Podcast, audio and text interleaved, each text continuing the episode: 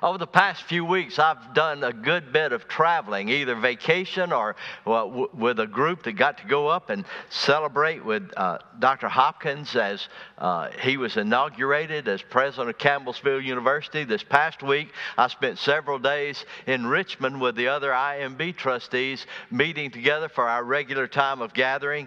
I've had a lot of traveling to do, and one of the great advantages of those times when you travel, whether it's just on the road or in a plane or sitting at the beach, is you have a chance to read. And you get to read a lot of different things. I like to read novels. I like to read books that are spiritually challenging. And I like to catch up on some of the things that are being said in different periodicals and on the web, and just kind of catching up with stuff that I don't usually have enough time to read. And across these last few weeks, I've come across several articles that really were challenging to me. It made me think a lot. And I wanted to share kind of some of the things that I've been reading. The first one was an article about corporate America these days. It was talking about a new phenomenon that is sweeping across America's workplace. It's described as quiet quitting. And quiet quitting describes what's going on in the lives of people who have discovered that in the world we live in today, with all of the technology and all of the instant communication, that suddenly starting work and stopping work has completely changed, because now there are folks who are working in corporate America and they're expected to be available at any time through email, through text, through Zoom, through Instagram, to be able to both see and respond to things on an instant basis. And because of that, there's kind of been this blurring of the lines of when you start work and when you stop work, and what time belongs to the company and what time belongs to you. And so people have begun to exercise this thing called quiet quitting. And what that means is, I'm not going to quit, I'm just going to stop. I'm going to give you the minimum effort that I have to give, because I just feel like I've been so overwhelmed, I'm going to quietly quit doing too much too often. Seems like an okay solution for those who feel that sort of pressure, except the companies have responded. And they have said this: if you're going to quietly quit, then we're going to practice silently firing. And silent firing means we're not going to take your job away, and we're not going to take away your title, and we're not going to tell you we won't compensate you. We're just not going to assign you any more tasks, and we're not going to give you anything to do. And as a result of that, while you have the title, you no longer get the salary that you used to get, because we're only going to pay you for what we feel like we're getting from you. It's an interesting thing, isn't it? An interesting time in America when people are trying to figure out, so how do you do all of this workplace with everything that's changed and all the things that are different and so many people who are working from home, and how do you keep your life disciplined, and how do you manage your work life along with your home life? And there was just a lot of interesting things. Issues that were brought up in that article. And so I read that one, and then I read a second one. And it had to do with contemporary America's sense of displacement. And that's the word that they used, displacement. And they said it resulted from a great deal of frustration and lost identity and social upheaval in our society that has to do with two factors. The one is the isolation that came about during the pandemic.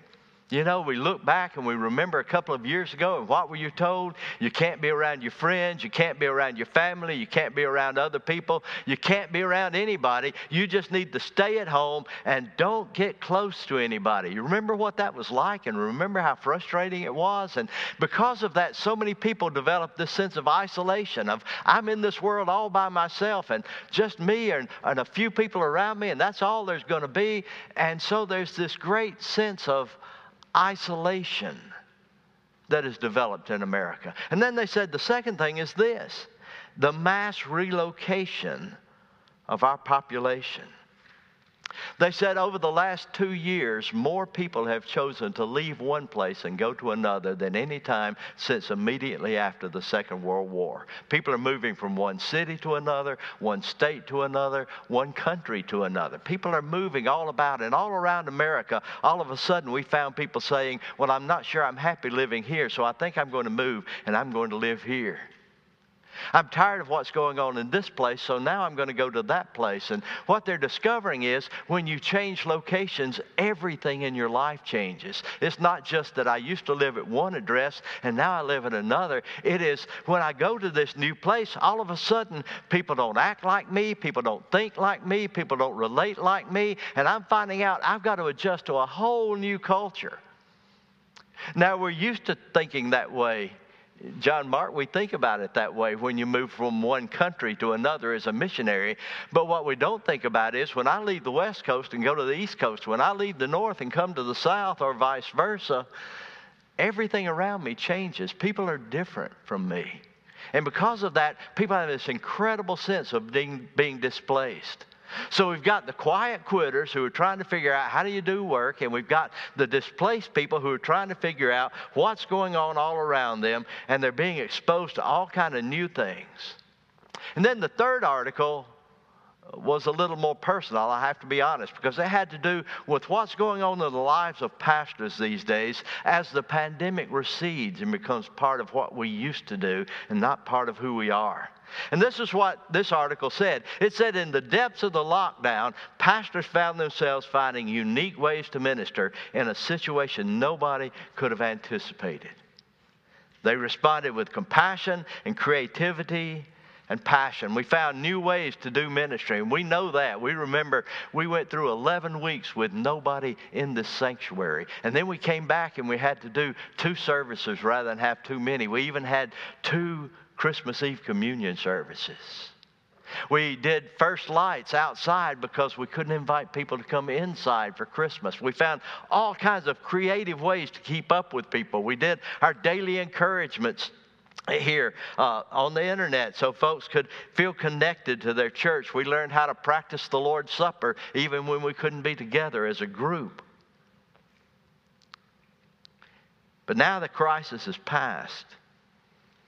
And many ministers are discovering how challenging it is to help our churches return to normal. I had a lot of conversations about that while I was with the IMB folks this week. A lot of conversations about how it's hard to get back to normal in the congregations across America, about what's changed and who's changed and how's it changed. And then they also said this, and at the same time, pastors are beginning to realize just how depleted their personal reserves have become. That in the midst of all of the needs and all of the adjustments and all of the creativity, there was just this great rush of adrenaline. This is how you do things. This is how we're going to find ways to minister. This is how we're going to keep our folks connected. And now there's that chance to kind of whew. And they said, and this article said, and a lot of people are finding themselves very depleted. In fact, this is what it said. In the past year, about 40% of the pastors in America have at one time or another seriously considered whether it's time to step down and do something different with their lives. Whew. Boy, that's a lot of stuff to read in articles. I don't know why I call that vacation. We talked about what do you do at the workplace. We talked about where do you live and how do you act. We talked about what goes on when everything changes and you're trying to get back to normal. And those are just a few examples of what's been going on in a lot of people's lives. And that's what makes these articles so important, because they describe an experience that's far too common. People are struggling. Wherever you turn, people are struggling emotionally, socially, financially, spiritually. People are struggling. They're trying to figure out, how do I make sense out of everything that's going on in the life around, in my life around me? They turn to the media and find they're being fed an increasingly negative perspective on the world. I read an article the other day about the fact that there's a real possibility that within the next billion years, America is going to collide with an asteroid big enough to destroy life as we know it on this planet in the next billion years. I thought to myself, we're trying to find something to be scared of these days. It seems as though whatever you see on media and whatever's portrayed to you, it's always about worry about this, be afraid of that. Don't ever be hopeful because there's just too many things to worry about. I think we have become addicted to discouragement and hungry for hope. And nobody's struggling alone. Let's face it, whenever anybody is struggling to keep their head above water, other people are always affected. And so you look around yourself and you see families that are wounded, friends that are divided, workplaces that are fractured. And when that wounded person is a Christian, people wonder, how in the world did God let this happen? Now, what if I stopped right now and just said, amen, let's go home? What a discouraging place this would be. But the truth is this, the Lord never wants any of His children to endure such an experience alone. This is what the Bible tells us. It tells us God's will is that our relationship with Him provides the spiritual resources and the personal assets that we need to live balanced and fruitful lives. Here's the thing. We think of being personally depleted. We think of being stressed out and feeling like we're overwhelmed as a modern problem. But the truth is, King David understood all about it. If you want to describe David's life, one of the ways you can talk about it is, here's a man who knew what it was like to live under stress every day of his life. Think about it. Every morning he got up. He had a kingdom to build. He had a people to provide for, an army to lead. He knew that his decisions affected everybody around him, and they were all depending upon him to do the right thing. Every day of his life, he dealt with adversaries on the outside and demands on the inside. And in the midst of it all, David knew the solution. This is what he said, I think about the Lord, and I remember, He restores my soul. In the midst of the stresses and pressures of life, He restores my soul. And He did it for David, and He'll do it for you, and He does it for me.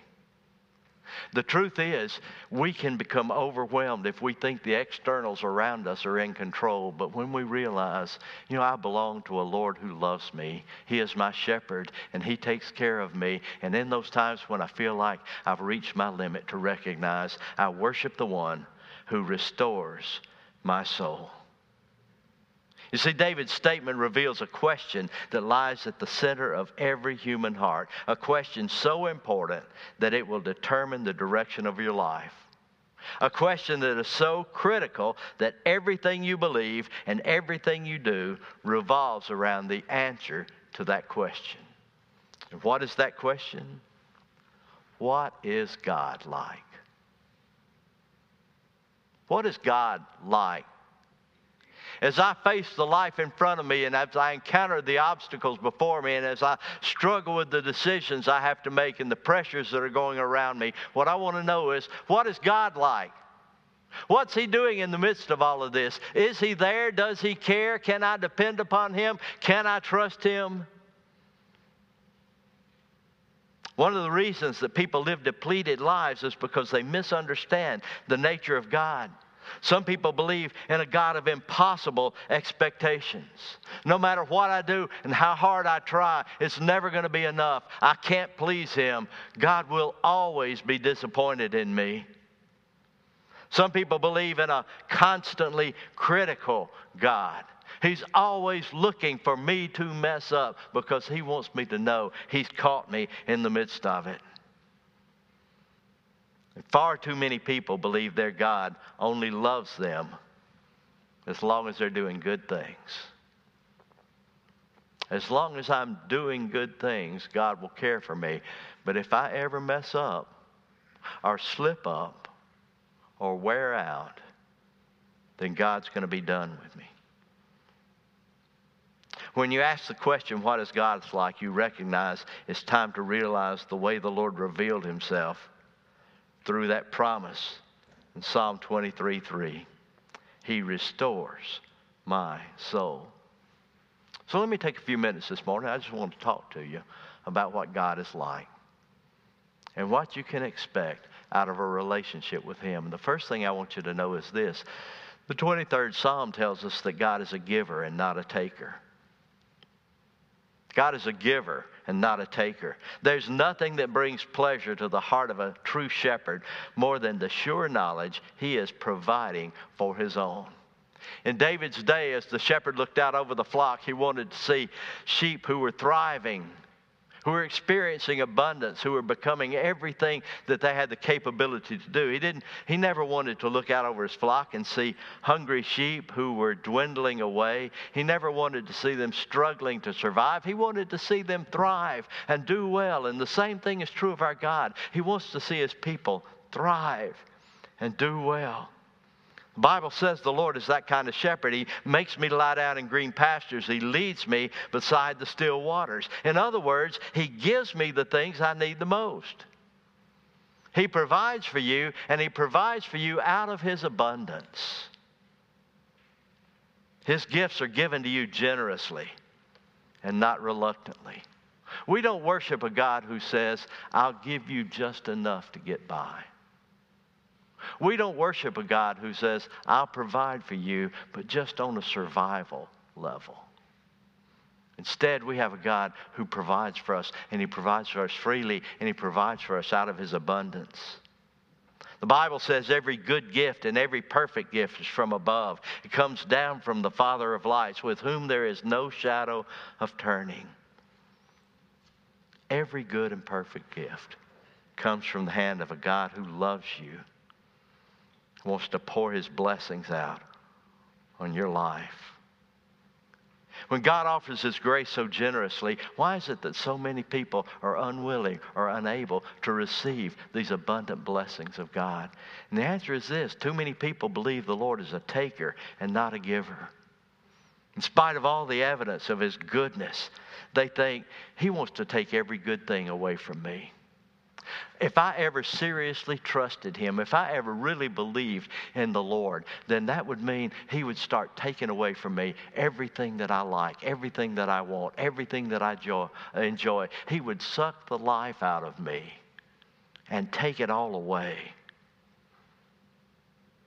They're convinced that to seriously surrender means giving up everything I don't want to give to him. You know, there are two reasons that's a foolish idea. The first one is this: you don't have anything the Lord needs. The Lord never looks down on you and says, well, I see what you have and you have it and I don't, so I'm going to take it away from you. There is nothing you have in your life that the Lord needs and wants to take away.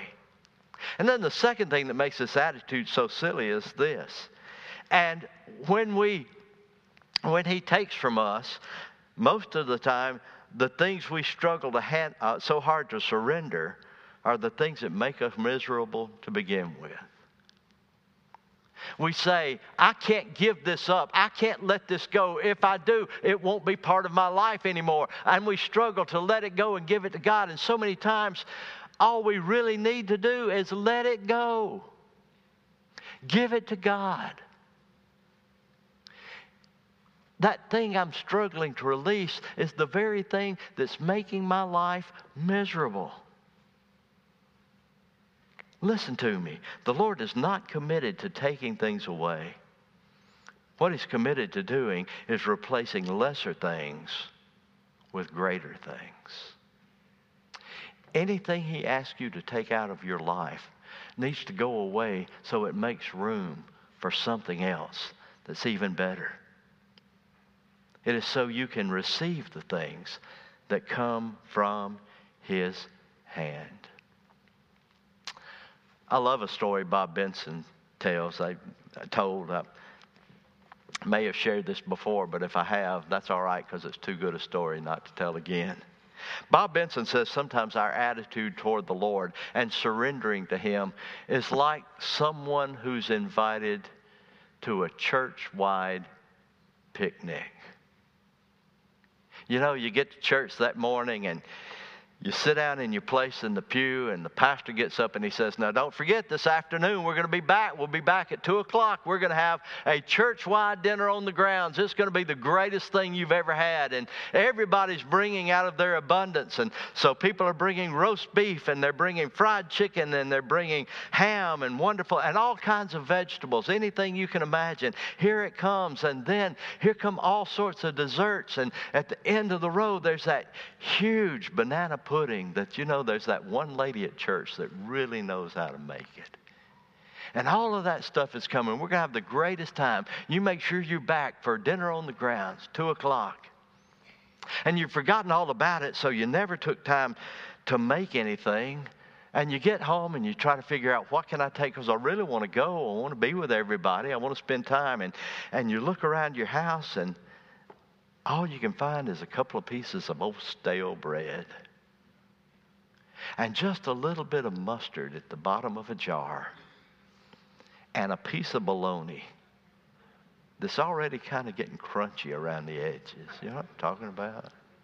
But you want to go, so you put your mustard on your bread, and you lay the bologna down, and you put the other piece of bread on there, and you wrap it up in waxed paper, and off you go to dinner on the grounds. And you get there, and you take your seat, and everybody begins to get their food, and everybody, you know, they're just loading up their plates with all that great food that everybody brought. But you don't feel like you should get into that because you know all you had to bring, so you just take your old sandwich, and you sit down at a chair, and you unwrap that wax paper, and there it is. These people are enjoying an abundance. These people are having a feast. Those people across from me, they have more food than they can fit on their plate. And there you are. And somebody notices the situation. So this is what they say. Rather than embarrass you and say, well, I see you didn't have anything to bring, they say, you know what? Why don't we just put it all together, and we'll divide it out, and we'll all enjoy what we have around us here at the table. And you say to them, oh no, I see what you're up to. You want my bologna sandwich. You think you can trick me into giving up my stale bread for your abundance. No, no, no. This is my sandwich, and I'm going to hang on to it. No matter what. And then Bob Benson says, and isn't it funny that that's exactly what we do with the Lord? We say to the Lord as he comes to us and says, here's my abundance, and I want you to have it, and I want to bless you with it. And we say to him, no, no, no. I see what you're doing. You're trying to take away this thing that I don't even want to begin with. You want me to let go of this stuff just so I can have your stuff. You can't fool me. And we refuse to receive what God so freely wants to bless us with. He is a giver and not a taker. So I guess my question for you this morning is this. So what's the bologna sandwich in your life? What is it you've been clutching to so desperately? And you know you need to let it go. Because until you do, you can't receive what God wants to give you. Our God is a giver and not a taker. And David also wants us to remember this. And our God is a God of love and not legalism. One of the reasons people struggle to find rest in the Lord is because they believe he's the great scorekeeper in the sky. God is the one who is always watching to catch us breaking the rules. He's up in heaven watching everything you do. He's measuring you against a perfect standard. And you know, if I ever mess up, he's going to lower the boom. If I ever make a mistake, he's going to punish me.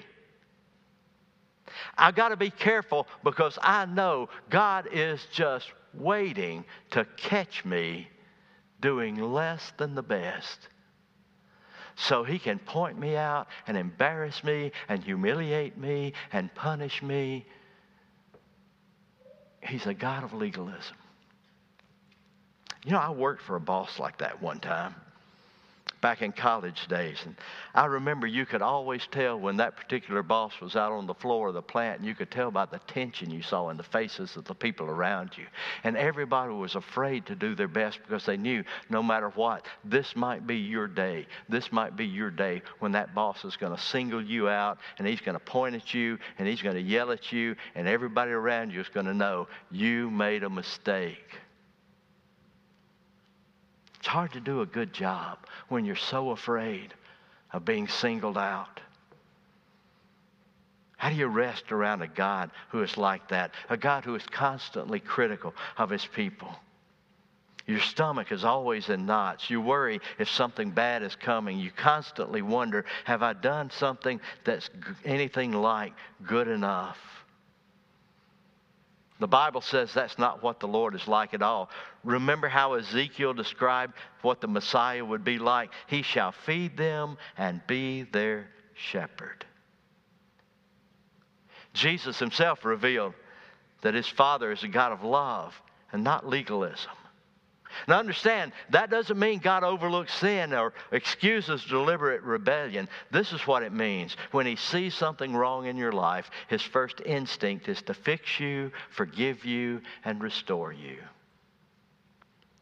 His first instinct is to pour out his love and to help you become everything he knows you can be. He knows when to heal you. He knows when to hurt you. He knows when to confront and when to comfort. But whatever he does for your benefit. He's just that kind of God. And then David tells us this. He says, and our God is a God who restores. That phrase that he used in the 23rd Psalm, still waters, that has special meaning for David. It reminded him of the days before he was king. Those years when he was a fugitive, running for his life, always knowing that King Saul was one step behind him, trying to take his life away. And 1 Samuel tells us this, that often when David and his men were weary and worn out, and they reached their limit, they would seek refuge at an oasis in the desert called En Gedi. I had a chance to visit there one time, and that's truly what it is. That place out in the middle of the desert where all of a sudden you see an abundance and you see fresh water and you know it's a place where you could rest. For David, En Gedi was his place of godly refuge. It was the place he went when he was all worn out. Now you know what makes that so important? The English translation for the name En Gedi, still waters. Still waters. David was remembering En Gedi when he wrote the 23rd Psalm. He was saying, I remember how the Lord provides that place of refuge and restoration. And today, Christ continues to call on you and me to come to the En Gedi in our own lives, where sin will find forgiveness and hurt finds comfort and weakness encounters strength and grace makes you whole. This is God's invitation to you. Find that En Gedi in your life. Not an oasis in the desert. Not a physical place of green grass and still water. Because for us, the difference is our En Gedi is not a place, it's a person. We find everything we desperately need in Jesus Christ. Come to the Lord Jesus. He restores your soul. Come to the Lord Jesus.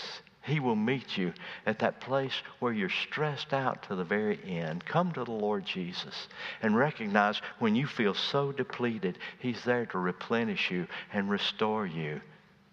And you'll never know anybody like him who can make you right when everything seems wrong. Long ago, Jesus offered an invitation in Matthew 11:28. He said, "Come to me, all you who labor and are heavy laden, and I will give you rest. Take my yoke upon you and learn from me, for I am gentle and lowly in heart. You will find rest for your souls, for my yoke is easy and my burden is light." One writer paraphrased that invitation in this way: "Walk with me and work with me. Watch how I do it. Learn the unforced rhythms of grace." I love that last phrase, the unforced rhythms of grace. Long ago, David wrote in the 23rd Psalm, "He restores my soul." Does that sound good to you this morning? Did you walk in this morning feeling like you'd been pushed to your limit? Was there a time this past week when you wondered if it wasn't time to just give it all up? Has there been that moment when you felt as though, I just can't handle what's going on around me any longer? Jesus says, "Come to me. Walk with me. Learn from me. Learn the unforced rhythms of grace. Come from the hand of the one who loves you and gave himself for you." I am so grateful that long ago David gave us a solution, an antidote for all of the stresses of life. He restores my soul. Do you trust him? Do you depend upon him? Maybe you're here this morning, you don't know him, not the Lord Jesus Christ. Maybe you have always believed in this God that was so critical. Maybe you've always thought that there was a God that just was trying to withhold every good thing from you. You need to recognize every good and perfect gift comes from above, comes from your Father, comes from your Savior. And if you trust him, you can have it. Maybe today you need to become a Christian, to trust Jesus Christ to do in you what you can never do in yourself. Maybe there's another decision. Maybe you need to be part of this fellowship. You know, I've been like some of those folks who feel so restless and unsettled, and I just need a place where I know I belong. And maybe God is saying to you, this is it, First Baptist Church. This is where you need to belong. Maybe there's another decision. We're going to stand. We're going to sing our invitation. I'll be here. Dr. Hutchins will be here. We would love to receive you today. Will you come? Let's stand together. Let's sing.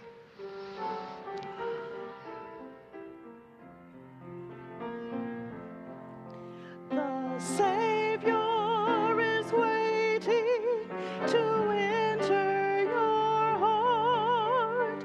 Why don't you let him come in? There's nothing in this world to keep you apart. Why?